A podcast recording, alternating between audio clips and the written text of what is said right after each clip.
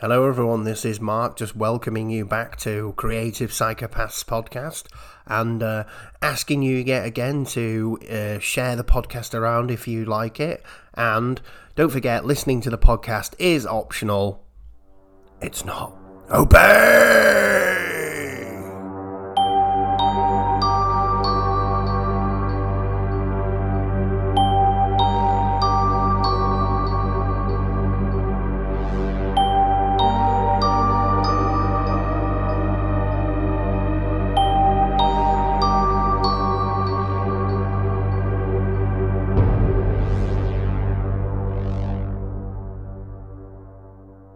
Right, everybody, welcome back to Creative Psychopaths, a horror movie podcast.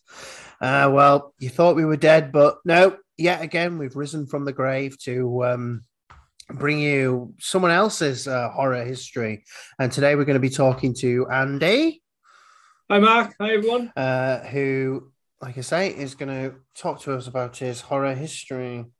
I'm going to do my best. Well, that is literally all we can ask for.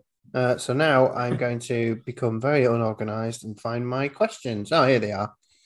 So the first question I've got is, what is the first horror movie you can actually remember seeing? I suppose the first ever horror movie, so to speak, kind of hits quite a few categories because it's also the one that got me into horror movies. Also the one that always resonates with me as being one of the scariest films I ever watched. And I don't know if that's because I was at a young age. But it was the original Amityville Horror. I just thought it was a phenomenal film, and I say phenomenal quite loosely. The fact that I'm trying to look back at my life back then, and I'm sure I was around about 9, so a 9-year-old and watching horrors, and then just falling in love with horrors and being exposed to Amityville Horror. The realism of the Amityville Horror story too, which is. If you're looking back at it now as a 40-year-old thing, and it's quite powerful really for a 9-year-old. But yeah, Amityville Horror was the first one that really is my first memory of horror, first exposure to horror. I think if we move on a little bit, Mark, I think there's an element of, if we look at like what got me into horror was around about the same age, I watched a lot of Hammer Horrors. Yeah, the Hammer House of Horror TV series, which I think was in the early 80s. But what reminds me of horror and what got me into horror was watching those series. And I'll always remember it. I was about 9 years old. I've done my best to try and remember this, but I was 9 years old, I'm sure. And I used to go to my nana's, lived down the road from me. I used to go there on the weekend. And there was a woman, I'd love to know her name, 3 or 4 houses down. I don't even know who the lad was. I'm sure he must have been a friend of that time, but again, I can't remember the name. But anyway, I digressed. What happened is we used to always go on the weekend, and the mum used to always record the Hammer House of Horror series, and I think it was on a Friday night, so I used to always get mixed up with it being, was it Fright Night or was it Hammer House of Horrors? But I presume it was Hammer House of Horrors, the mini-series. She'd record them on a Friday, and we'd watch them on a Saturday around about dinner time. She'd do us a lunch. And the best thing about it, and the biggest and best memory of it, is she'd close the curtains, she'd turn the lights off, she'd close the internal doors, and there we were, 2 young lads, 9 or 10-year-old, watching the Hammer House of Horror at 12 o'clock on a midday with a few snacks. And it was that magic of, obviously, like movies, getting, and but the horror. And again, I look back on the history of my love of the genre of horror and how I got into it, and I always go back to that. But I always question the fact of how did we get to that point, and is that usual? Is that normal? 2 9-year-olds to be watching horror movies, in a house, and again, I can't understand, or I can't relate to who it was, but it's a very, very, very vivid memory, and a vivid memory of my introduction to horror. And from them series of Hammer House of Horrors came my first one, which was Amityville. So sorry, and sorry if that's too long-winded, Matt. There's I know that that's kind of like the two questions are kind of intertwined, but that's what I remember as a young lad and getting into horror. Oh, I mean, that's an actually really wonderful answer. And I can tell by the way they're talking that you obviously really love horror films. And you've got a long history with it. And I think 9-year-old is young, but it's what you can accept, isn't it? You know, it's what you can take. I mean, Hammer's not, you know, it's not over the top horror, really. It's really an absolutely great way to introduce yourself to it. And Amityville's scary. It's scary even now. It's one of the movies that I'd land in the actual scary category. I mean, I love horrors the same as you do, but some of them are just a thrill to watch, but others are tension building and scary, and that's one of them. So the fact that you managed to watch that at 9 years old, and I don't know if you got any sleep after watching it. Yeah, it's quite a strange one, isn't it? Like you say, if you get introduced to horror and at that age, Amityville Horror, yeah, it hits quite a lot of boxes, doesn't it? For the horror, for the scare factor, psychologically. Yeah.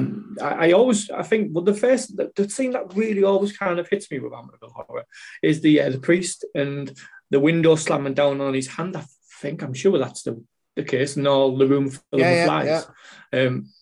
That for some reason always keeps resonating with that. If I have a memory of Amityville Horror, it is obviously the fact that the house looks like a face, or imitation of a face, but the fact that the priest part, that really, yeah, that definitely resonated with me from that film. Yeah, great. Right, so let's move on to the next question, which is, and I believe I already know the answer, but let's go in anyway. What is your favourite horror movie? Yes, you do. But I'm sure the people who are listening don't.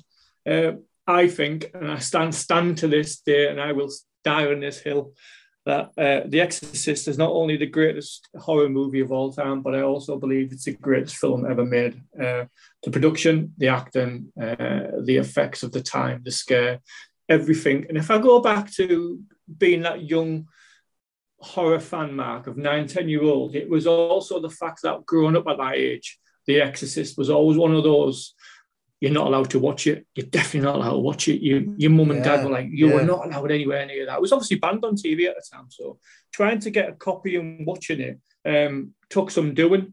And I think the first time I ever watched Exorcist, I think it was on a pirate copy when I was about 15, 16-year-old. And from that day forward, I was obsessed with it. And obviously then, I think when I was gotten to young adult and I had a bit of adult money, I then went and bought The Exorcist on video as a special. Don't know what anniversary it was, but obviously it came with a Mark Kermode special behind the scenes, which just fascinated the hell out of me, the making of it. Just everything that goes with The Exorcist, the stories, the behind, the possible, like, but the backstories, the deaths, and the acting, it's a fascinating movie. And like I said, the effects for that age, the fact that it was banned. Do you know what? I actually loved like watching trailers or reels of footage of those people watching it in a cinema and being truly and utterly scared, running out of cinemas, saying it was the devil's work and such forth. And I mean, obviously when I got into a bit of an adult life and speaking to the parents about horror, because obviously they knew about my love for horror from a young age. And when we spoke about The Exorcist, my mum actually did relay a story about it, about her brother, who was the youngest brother. I think he's 10 years younger. He actually watched The Exorcist at the time, and he locked himself in a room for a week. He wouldn't come out. After having watched it? Yeah, watching it, yeah. He snuck to the cinema, in, watched it, and locked himself in his bedroom for a week. I mean, this is coming from, a young lad who was brought up as a staunch Irish Catholic. Uh-huh. So the religion played quite a big part in the family, and him going to watch that behind his, obviously, his mother's and father's back, and coming back and being frightened to death. Exorcist, brilliant film. Yeah, It's right. And I've got a sort of history with it as well, the same as you, because it sort of, obviously it came out when we were too young to watch it. Well, yeah, obviously. And I remember it was banned in my house for as long as I, probably still is banned by my mum, because she actually did go see it with her sister, I think maybe when they were 18 or possibly older than that. But I remember her telling me they had to sleep with the lights on for so long after watching it. And, you know, at that point you're an adult, and it had such an effect on people. Not like cinema does these days. People don't get that effect from it anymore. Not like they did back in those days when there were stories, you know, real stories of people like you just told, and people fainting and, you know.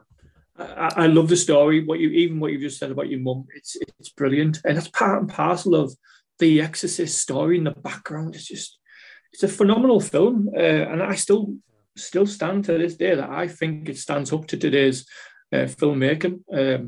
The effects of the, you know, now it's been done to death, the discussion on the Exorcist, but the fact that in them days to try and get the breath on camera to then film in like a refrigerator sense. Phenomenal, brilliant. Yeah. I mean, today we've just add a little bit of you know, technology wizardry on there, and there's the breath. But to just go to the extremes and the lengths of the production to get that wow factor was just phenomenal. Unfortunately, the some of the sequels and the following on weren't as good. But yeah, no, the TV series was quite good, I thought. It's one of those things for me, Mark. You know, because you love something so much. You don't want to ruin any kind of, so although I did watch the sequels, well, I think I got to 2 and 3, the TV, I didn't want to kind of ruin that image of love for Exorcist, so I kind of stay away from it. And that could be, you know, could be a mistake on my part, but yeah. That's up to you. Well, we'll definitely have to get you back one day and actually deconstruct the whole film and talk about it. So, following on from that, so you'll have probably a different answer again here. So, what is your favourite horror franchise? I thought long and hard about this, Mark. I mean, we've got the modern ones, haven't we? Like the Conjuring and stuff, and they're all great. But again, I always go back to memory and what got me into horror. And again, you know, obviously the Hammer House of Horror. Then we go on to the Amityville. But then what I was allowed to watch as a young lad, 10, 11-year-old, and I used to go to the video store, as we all did, was the fascination of Freddy Krueger. Right, so it has to be Nightmare on Elm Street for me. It really does. I loved it. I mean, apart from other things of like WWF at the time, when I used to go to Blockbusters, well, it wasn't Blockbusters at the time, but the video store. Yeah. It was between Nightmare on Elm Street and wrestling, and Nightmare on Elm Street always won. And at the time, I think, and I haven't looked up this, but Nightmare on Elm Street number 4 was literally the time when I was mad on the horror, and that was the video I was getting every weekend. Literally every weekend I was getting it. And again, when we talk about horror as much as in different guises, Nightmare on Elm Street resonates with me quite a lot, because of memories of being a child and loving Freddy Krueger and the coolness in a sense, because there was an element of going to school talking about Freddy Krueger and trying to act cool and say them strange and stupid comical mannerisms. It just, I'm going to go. That's me, Mark. I'm going to go Nightmare on Elm Street. That's me. I think that's an excellent choice. I think that's a fantastic. All right. You've got a Freddy Krueger cop. Excellent. Right. Okay. Awesome. So that's the first slice of bread in this horror sandwich. So let's get to the filling, which is today's movie. So we're going to be talking about John Carpenter's They Live. Now, I'm going to have to own up to something to you right now. This is the first time I saw it. Recently, you only just watched it for research for this. This is the first time I've seen it, and in fact, you messaged me quite a few times about it, and I've always gone, "Oh yeah, that's an awesome movie," but I never actually got around to watching it. And that's okay. It's just the fact that do you know what? I'm really looking forward to knowing what your take on it is in 2022 and how that lives up and what you think about it. But sorry, you're the one interviewing me in a sense. So sorry. Well, let's get. Basically, I'm gonna run through the plot here.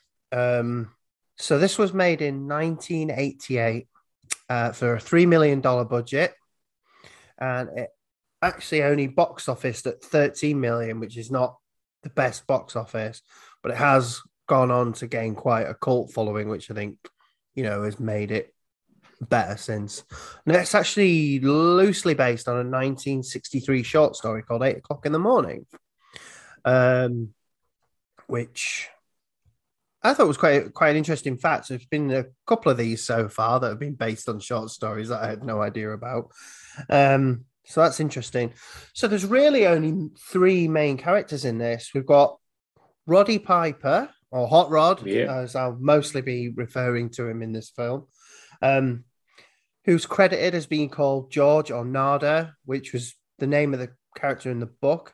However, he's never referred to any character name in the film at all. He's not given a name whatsoever. So we're going to stick to Hot Rod. But that's also the intrigue, isn't it, Mark? I mean, it's good that you were looking at brought them facts up, and it's a film that I've watched many, many times over and over again, and I did not know it was based on a short story until last week.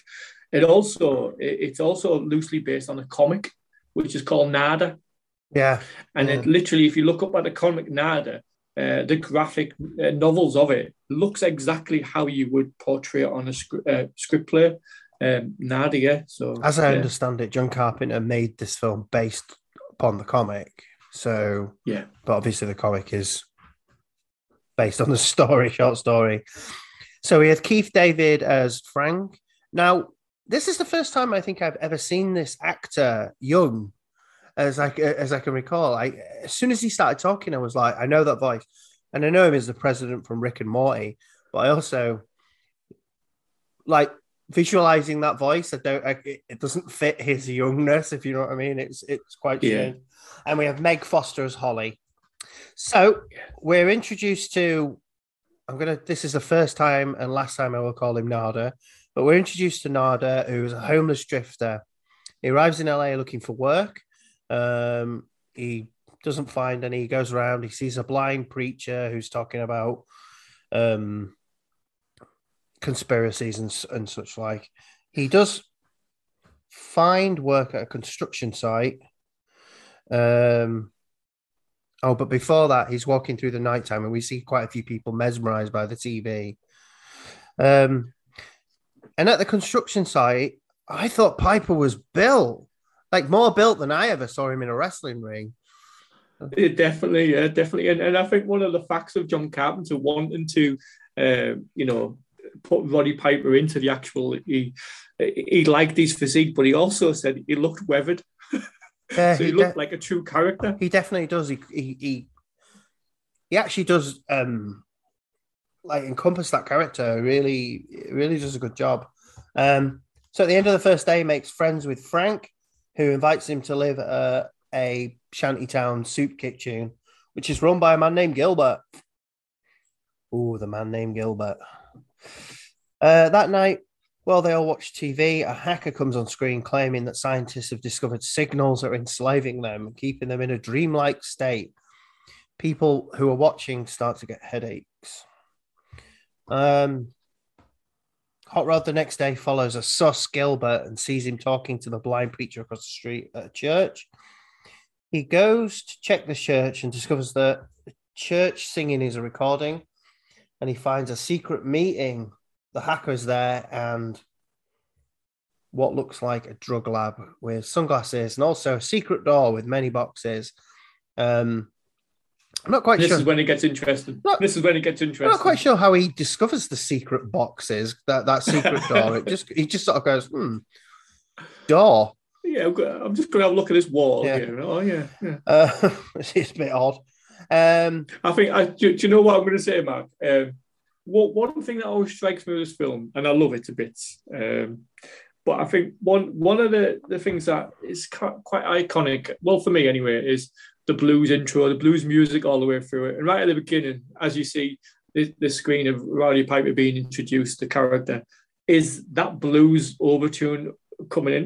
And I kind of laugh and smile to a point. I think it's quite odd, but it works with the film. And for me, it's quite synonymous with that film now. So the blues kind of the music going through is good, yeah. So at this point, the blind preacher comes in and starts touching his face, but Piper fucks right off. That night, the shantytown and the church are attacked in a police raid. Hacker and the priest are shown to be getting beaten to death by the police. At this point, Hot Rod saves some guy, but it's a bit... I guess it's supposed to show that he's not a bad guy. It's tricky because up to this point, and not until a little bit later on, he doesn't have much of a character. He's very quiet and very, kind of reserved. He's kind of keeping himself to himself, isn't he? Just trying to make a living, trying to get by and such. And I think if you look a bit more into the film, John Carpenter kind of had a political undertone with this film, and it was kind of aimed at the Reaganism of USA at the time. I think that was a slight dig at the economy at the time too. But I think it's quite obvious, though, isn't it? Later on, it's quite obvious what statement he's trying to make with this film. Yeah. So anyway, the next day, Hot Rod goes back to the church, steals one of the secret boxes. He later opens it in the alley to discover all sunglasses. He takes a pair and hides the rest in the rubbish. Now, what I was just saying to you, this is the point where his character switches to something else. From what I can tell later on, the sunglasses actually do sort of alter their state of mind, or at least give them a sort of heightened drug effect. So you can see why that works. But anyway, after wearing a pair of glasses, he discovers a monochrome world of subliminal messages, such as obey, marry and reproduce, no independent thought, sleep, buy, watch TV, sleep 8 hours, work 8 hours, obey 8 hours, no thought. And all the magazines that he sees have all got subliminal messages. And any of the money has the money has "This is your king" on it. It's like what you were saying. It's like when you see this message that we're getting, it's all very... I guess the beauty of it is it's subliminal in the film, but a very obvious message for the audience. Yes, you know what I mean. Yeah, so it's like there is some depth to it there. The glasses also reveal that some people have skull faces and bulging eyes. At the supermarket, Hot Rod makes fun of one of the aliens' appearances. Again, this is where, but you can also see this is where his ability on the mic in wrestling comes in, because he starts being really good at putting people down. He starts ad-libbing some of the talk too, and some of the cheesy sentences he comes out with. I mean, the scene where you're just discussing there, I haven't got it wrote down, and I wish I had, but it was kind of like he looks through the glasses and he says to one of them, "Yeah, you look okay. Her, she looks like, I don't know, she's got a face like a cheese grater or something like that." And it's just, it's them little like that, cheesy lines, which are just brilliant. And he pulls it off. And again, like you say, it probably is helped from his background of wrestling. So, yeah. Yeah, yeah. Well, we'll get to it. So she says something into a watch saying that someone could see her. And then it turns out there's a few people in the store who start reporting, what he looks like, he's wearing glasses, all this stuff. He's stopped by two alien police officers who he kills and escapes to a bank.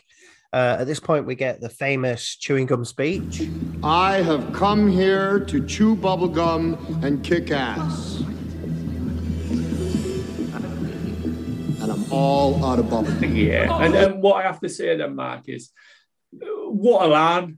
And yes, again, he came up with that line to John Carpenter, and John Carpenter said to him, yeah, go with that then. But no one else knew what the line was going to be. I mean, that is a line where when I was a kid, I'd sit in the playground and we'd all do it and laugh. And it was brilliant. And what is interesting for me, Mark, is from you watching this for the first time ever, and obviously you might have come across that cheesy saying in some memes or whatever, but when he stood there and said that line, how did that make you feel? Was it funny? Was it, what was your overriding thoughts? I knew it was coming, and it, like you say, it's sort of been overrun over the years. So it was good to see it in that way, that this is where it comes from. Like I say, I was sort of expecting it. Although I did read that actually he'd had that written in his wrestling book. Yes. Things like that. So it was like this was something he was going to use in a promo. Yeah. I actually read that he quit WWF to film this. He did. Apparently Vince McMahon refused to allow him to go and film it. Yeah, and so Vince McMahon, by all accounts, said, well, I've got other projects in line for you, of which he didn't believe. So he quit. Right, where are we going? He kills several of the aliens in the bank, and one of them uses his watch to disappear. We cut to a parking lot at Studio 54, and he uses a woman from... Oh, I've written Cable 54. I think it is Studio 54. No, it's Cable 54. All right, sorry, yeah, Cable 54. He uses her to escape. They go back to her house, and we learn that she's Holly. It quickly goes away, but almost seems like at some point she's a sub waiting for a dom, because she's going, "Oh, you're in charge," and stuff like that. And I'm thinking, this woman loves what's going on here. Mark, it's the strike. It's the strike and eyes that get me, Mark. So he tries to get her to put on the glasses, but she chucks him out of a fucking window. Get out of there. Use your wrestling skills to perfection. I was not expecting it. She chucks him out of the fucking window. She thought he was in the Royal Rumble. Get out. Because at this point I thought, she's going to try the glasses on and they're going to team up together. But no, I was mental. I was like, all right, brilliant. He manages to survive the fall somehow, which is crazy. It seemed like a 100-foot fall at one point, didn't it? If you look at the apartment. It does. It's almost a comedy fall, really. But, he survives. He's our hero and he survives, so yeah. So the next day he goes back to the alley where his sunglasses are, and he has to retrieve them from a garbage truck. He goes back to see Frank at the building site, who meets him later at the alley. Roddy tries to get him to put on the glasses, and we get an epic fight. Definitely, yeah. A near 6-minute fight, which is it's just wonderful to watch. It's not crazily choreographed, but while I was watching it, despite the fact that it probably goes longer than expected, it's very sort of realistic, sort of brawler style. There's nothing fancy to it. There's just a lot of punching and kicking. And apparently go on. You're probably going to say the fact that I've got gone. I was going to say apparently they really went at each other as well. Yeah. And it's one of those things, if you look back at it from the Goof's part of it, you can see that Frank has actually got knee pads on. Oh, really? Yeah, so unfortunately, you can see his knee pads when you watch it a second time around, or more than once, as is my case. And apparently, John Carpenter was a big fan of the Quiet Man, and apparently that's where he got the idea of this mammoth fight, because it happens in The Quiet Man. He liked that, and he always wanted to incorporate it in one of his films. So, yeah, it's very good though. It's probably the highlight of the movie, I reckon. So Frank finally puts the glasses on and sees aliens and a UFO. They've taken a beaten up walk to a hotel, a very beaten up walk, and they go into hiding. Gilbert from the church meetings finds them and invites them to a meeting with the others who have had this alien truth revealed to them. At the meeting, the guys are given contact lenses to replace the sunglasses. We also learn... Actually, I'll just say that I wasn't on board with the contact lenses. I wish I'd just kept the sunglasses. Yeah, I think when you watch back at it, and the sunglasses are the film, aren't they? So it seems like quite an unnecessary plot point, but it's there, yeah. It's there regardless. Yeah. The only thing I can think of is that they were struggling to film the action scenes with sunglasses on, maybe. Or, I don't know. Yeah, so they wrote it in, didn't they? They're saying that obviously that sunglasses give you severe headaches and the contact lenses didn't give you them headaches. So they kind of got around it in that way too. And I think everything kind of evolves and gets better, doesn't it, in time? So I'd like to think that the terrorists, as we know them now, who are seen as the terrorists, kind of got a bit of backing.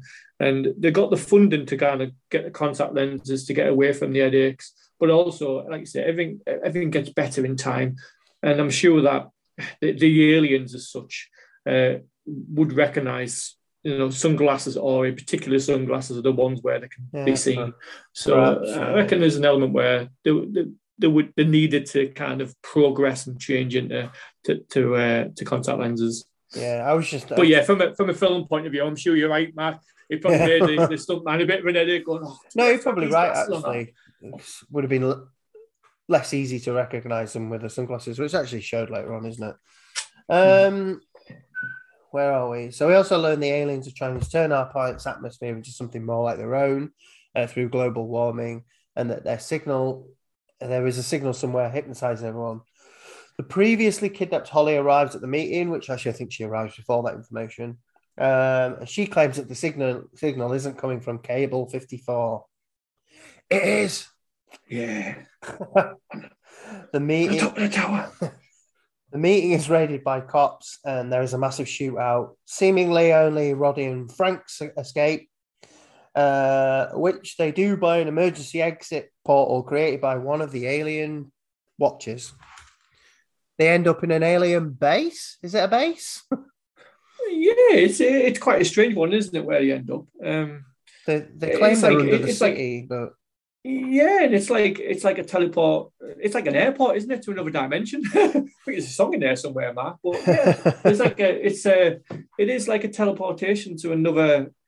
you can see there's kind of like arrivals and departures, and you see people zooming off like you would see something Star Trek as such. So yeah, it's interesting. An interesting fact of that too is, and I haven't got it wrote down in any way, is the two guards who were near the cabin, by all accounts, are using the Gargameters from Ghostbusters, the props. Yes, they're using them. Yeah. I did notice that. I saw that. PKE meter, sorry, it's the PKE meter from Ghostbusters. Is that, yeah. Let's see. So they discover a meeting between aliens and human co-conspirators celebrating the elimination of the terrorists and a good business year.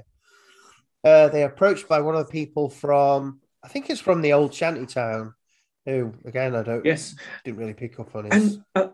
And Mark, this is brilliant. I've watched it. I don't know how many times... And I don't know if this is something to do with my, my observational skills or what, but I've watched it that many times and I didn't realise that bloke we meet at the end, who becomes a conspirator, was actually the bloke sat in the shanty town watching the TV with his old hat on in a stool, shouting and complaining about the TV signal. And I didn't know it was the same bloke. I've watched it that many times. Yeah, it's definitely him. Yeah. Let's see. I've lost it. They're approached by one of the people from the old shanty town who is now part of the conspiracy. He assumes that they are too and gives them a tour of the base. They're shown a planet-to-planet transporter. I think that's what it was. And also a new show at Studio 54. So now they do know the source of the transmitter. We told them. We knew that. We did. We just told them not long ago. Yeah. They start to shoot the place up, escaping up to the studio offices and heading to the roof and transmitter. Along the way, they discover Holly is still alive, and the three head to the roof together. Hot Rod runs ahead, and oh no, Holly shoots Frank, revealing herself as now an alien ally. What a bitch! Yeah, atrocious. Absolutely atrocious. On the roof, Holly confronts Hot Rod and tries to convince him to join them. He is also being circled by a helicopter. He shoots Holly and destroys the transmitter. The helicopter kills him, but he manages to give him a rod or the finger. Yeah. We get a compilation of quite funny alien reveals and tits. Yeah, you can't beat a good 80s horror film ending with some tits and some weird. Yeah, we got some tits right at the end. And you know, we laugh about it, but as a young kid watching that was always the comical part of it. Obviously, we talk about I'd come eat a chew bubble gum and all that, and we'd tear that in the playground. But obviously, we had the little, you know, smutty laughter about the tits at the end, and it was funny, and I think it's quite a funny scene. It is a funny scene. I think I probably enjoyed that compilation at the end quite a lot, actually. And I have written tits. I can't beat you. You can't beat him. Well done. So that brings us to the end of the film. So. That was a good run through, Matt. Yeah, it was good, that. So, obviously, like I said, this is the first time that I've seen it. Now, I'm not going to lie to you. Before I was running through the film, I was probably going to say that I didn't like it very much. Because the horror elements were quite thin on the ground. And B, because... I don't know, there were just bits about it that I didn't like. Like, it starts really weirdly and slowly, and then it changes to something else. And like I said, there are bits of it that are genius, but other bits that seem to drag along. But talking to you about it, and this has happened almost every time I've done this now, talking to you about it and going through it, it's actually, I'm gonna err on the side and say it was good, and I probably did enjoy it. And do you know what I always say about this film, Matt? I always think it's well overdue a remake, because I think there's a good concept in there. You know, there's a good concept. And I think in this day and age, with the IT and the wizardry that we have with technology and effects, that could be made into a very good film. Good actors, good budget, good effects. There's a good premise there for a good horror film. I will grant you that from the horror point of view, I would probably err on the side that it was probably more sci-fi-ish, on edging towards horror. But yeah. Lost my voice there. Went back to teenagers. Yeah. Is it? So my review here is, so we're going two ways really. So it's either a creative psychopath or it's shit. I'm happy either way. We've known each other for a long time, Mark, and to the point of, you know, we talk about horror quite a bit. We on horror groups and such forth. You know what I like horror wise, and I think this is a good start for our little conversations if we have more going forward. They Live is a great film. I'm sure I've got a lot more films that I'd love to talk about. As you know, Lost Boys being one of those. And again, that kind of hits quite a few genres, really, of horror, comedy and such forth. But again... So you give it a creative psychopath then. It's not shit, it's a creative psychopath. For me, all day long. Yeah. All day long. And I think it can be an absolute brilliant film in the right hands, in the right director's hands, with the right budget and the right cast. I think it could be an absolute bomb. This it's a good film for its time. It's dated. It's obviously had a very low budget, but for me, the memories of watching it as a kid, the continuous memories of watching it. If it's on TV, I'll always find myself watching it. So, well, I back myself into a corner with this rating system because it's one way or the other. So I'll go for creative psychopath on this one too. But excellent. I think I might argue that it doesn't need to be remade. I think it's pretty good as it is. I think the effects hold up. The aliens look great. Yeah, you know. Would you not argue that although that a good budget and a good director, some good acting would just push it that bit more into the limelight, the stardom, and make it a blockbuster essentially? Because this is what.